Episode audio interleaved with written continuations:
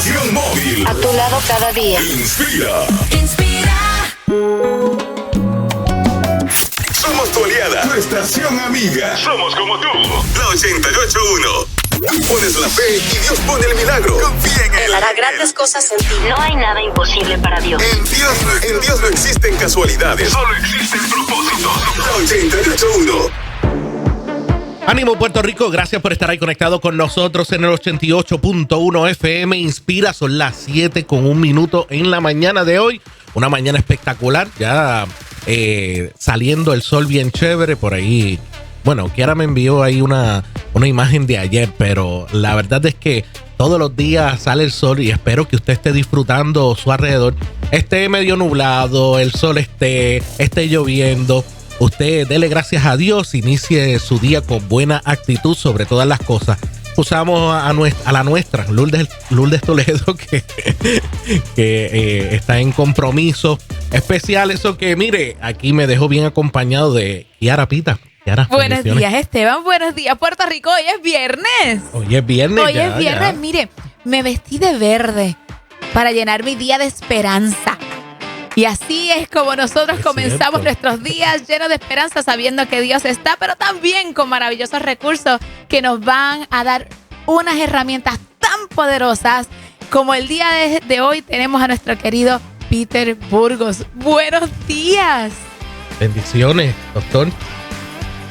Buenos días Esteban, buenos días Kia y a toda la linda audiencia de Inspira en esta mañana. Qué lindo tenerle. Sabemos que tiene un tema maravilloso Hmm. y que y se extiende.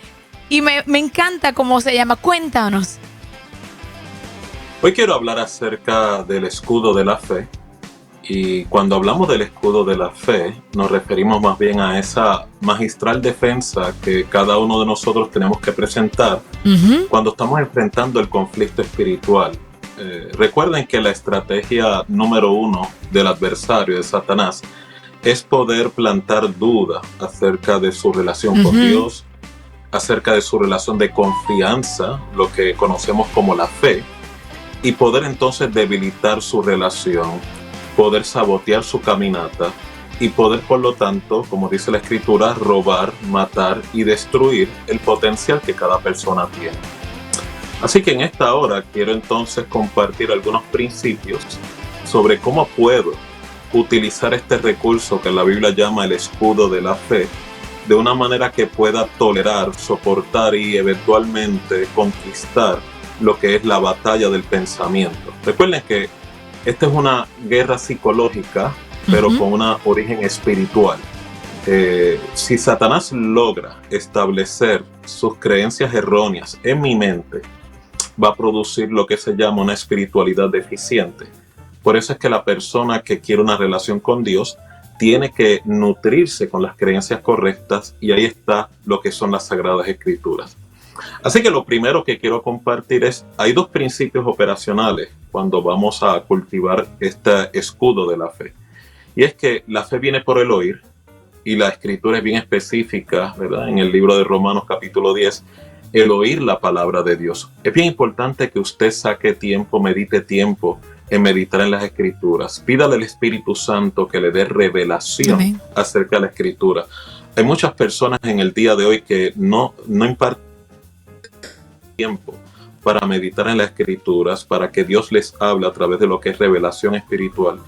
Y el inconveniente, estamos escuchando muchas opiniones, muchos conceptos, muchas ideas, o inclusive gente de verdad que está mal informada y empezamos a construir un concepto equivocado de Dios que ni tan siquiera está en armonía con las sagradas escrituras. Ujú. Y el segundo principio es que cuando una persona quiere, ¿verdad?, fortalecer el escudo de la fe, la escritura habla en el 2 de Corintios que por fe andamos, no por vista. Y esto es bien importante que en esta hora usted lo entienda. Satanás va a utilizar el ataque a nuestro sistema de creencias generando duda, porque la duda comienza aquí, en el pensamiento. ¿Habrá Dios dicho? Y por ende, la consecuencia es la desesperación, la ansiedad o la incredulidad que se produce aquí en el corazón. Así que este ataque al sistema de creencias va a tratar, va a tratar el enemigo de a través de tus circunstancias, o sea, lo que yo veo de mis circunstancias, lo que yo visualizo de la crisis. Y lo que yo interpreto de esa crisis es lo que usted va a utilizar como el escudo de la fe para apagar los dardos de fuego que el maligno lanza en nuestra vida de pensamiento. Por eso es que va a ser bien importante que cuando usted esté enfrentando crisis y pruebas, usted no, ¿verdad? Haga una resistencia en no juzgar las circunstancias tal como las está experimentando. Siempre recuerde, Dios está en control. Dios tiene un propósito en medio de las adversidades. Muchas veces Satanás le sugiere a, las personas en la mente que cuando enfrentan crisis o adversidad, eh, Dios los abandonó, Dios los está castigando, Dios no está presente o Dios no escucha.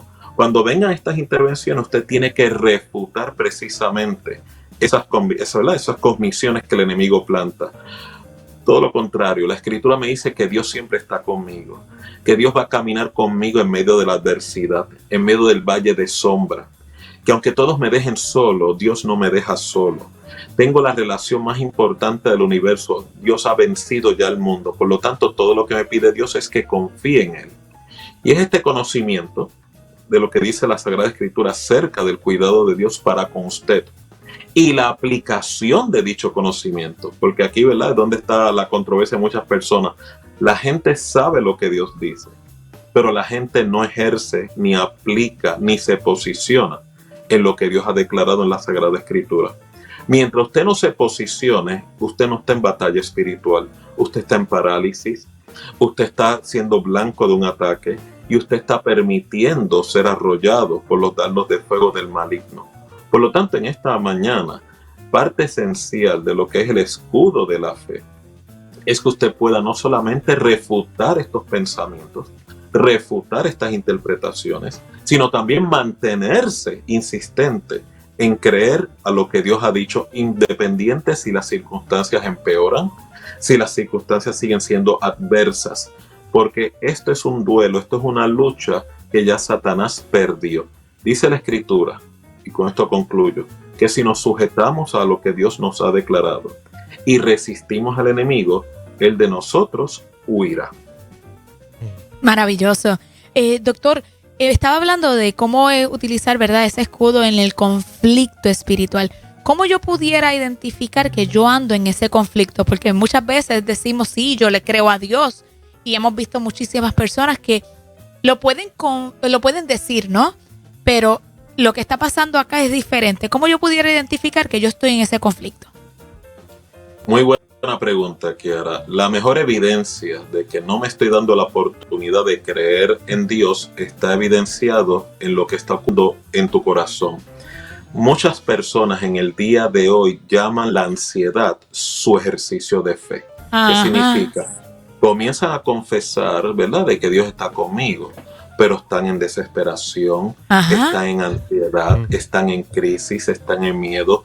Y usted lo escucha, ¿verdad? En el vocablo, yo sé que Dios puede, yo sé que Dios está conmigo, yo sé que Dios está en control, pero en el pero usted encuentra la evidencia. Banderita roja.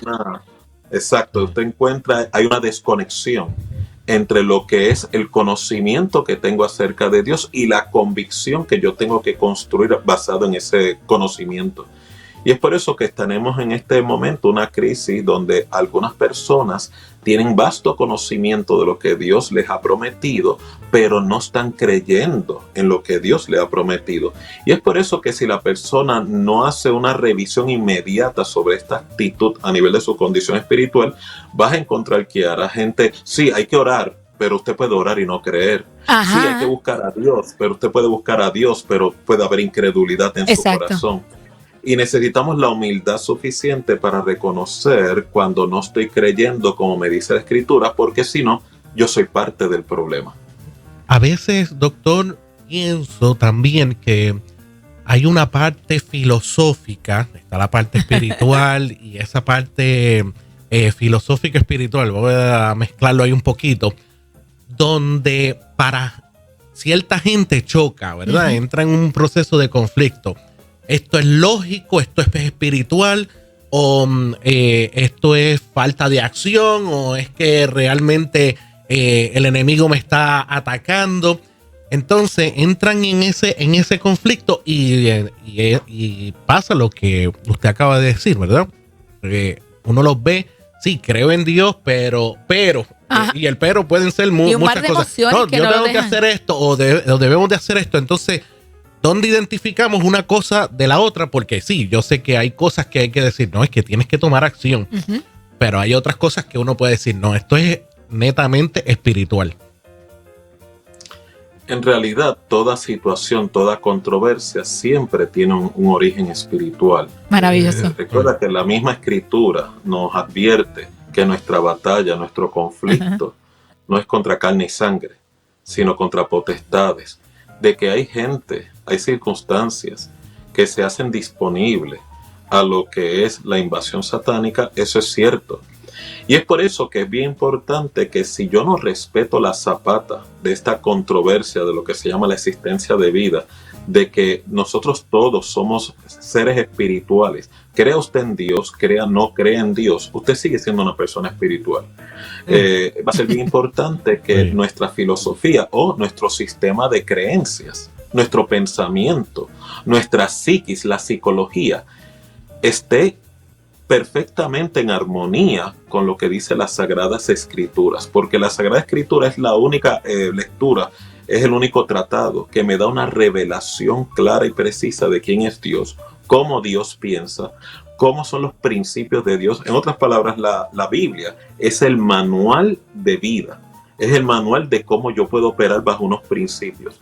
Mientras más yo me alinee a lo que son esos mandamientos, a esa vida espiritual, eh, la oportunidad que Satanás tenga de poder, ¿verdad?, entorpecer y sabotear mi caminata se reduce dramáticamente porque todo lo que Dios me pide es que me alinee a la verdad, me alinee a la palabra. Y es por eso que tú ves este, este batalla, tanto psicológica, el escudo de la fe, como espiritual, en la tentación de Cristo en el desierto.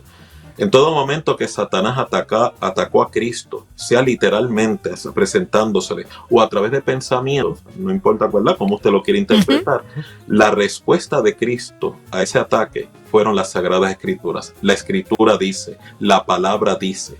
Y usted ve cómo el enemigo no pudo soportar esa, ¿verdad? Esa, esa reacción, esa respuesta de Cristo y dice que se apartó de él tienen que alinearse a la Sagrada Escritura, tienen que meditar en la Escritura y tienen que ejercer la Escritura para que puedan tener una vida cristiana eficaz. No, definitivamente yo creo que una de las cosas que debemos agarrar es sacar tiempo para meditar la palabra, no tan solo escucharla. Doctor Peter Burgos, en esta mañana con nosotros, si nos queremos conectar con usted, ¿cómo lo podemos hacer?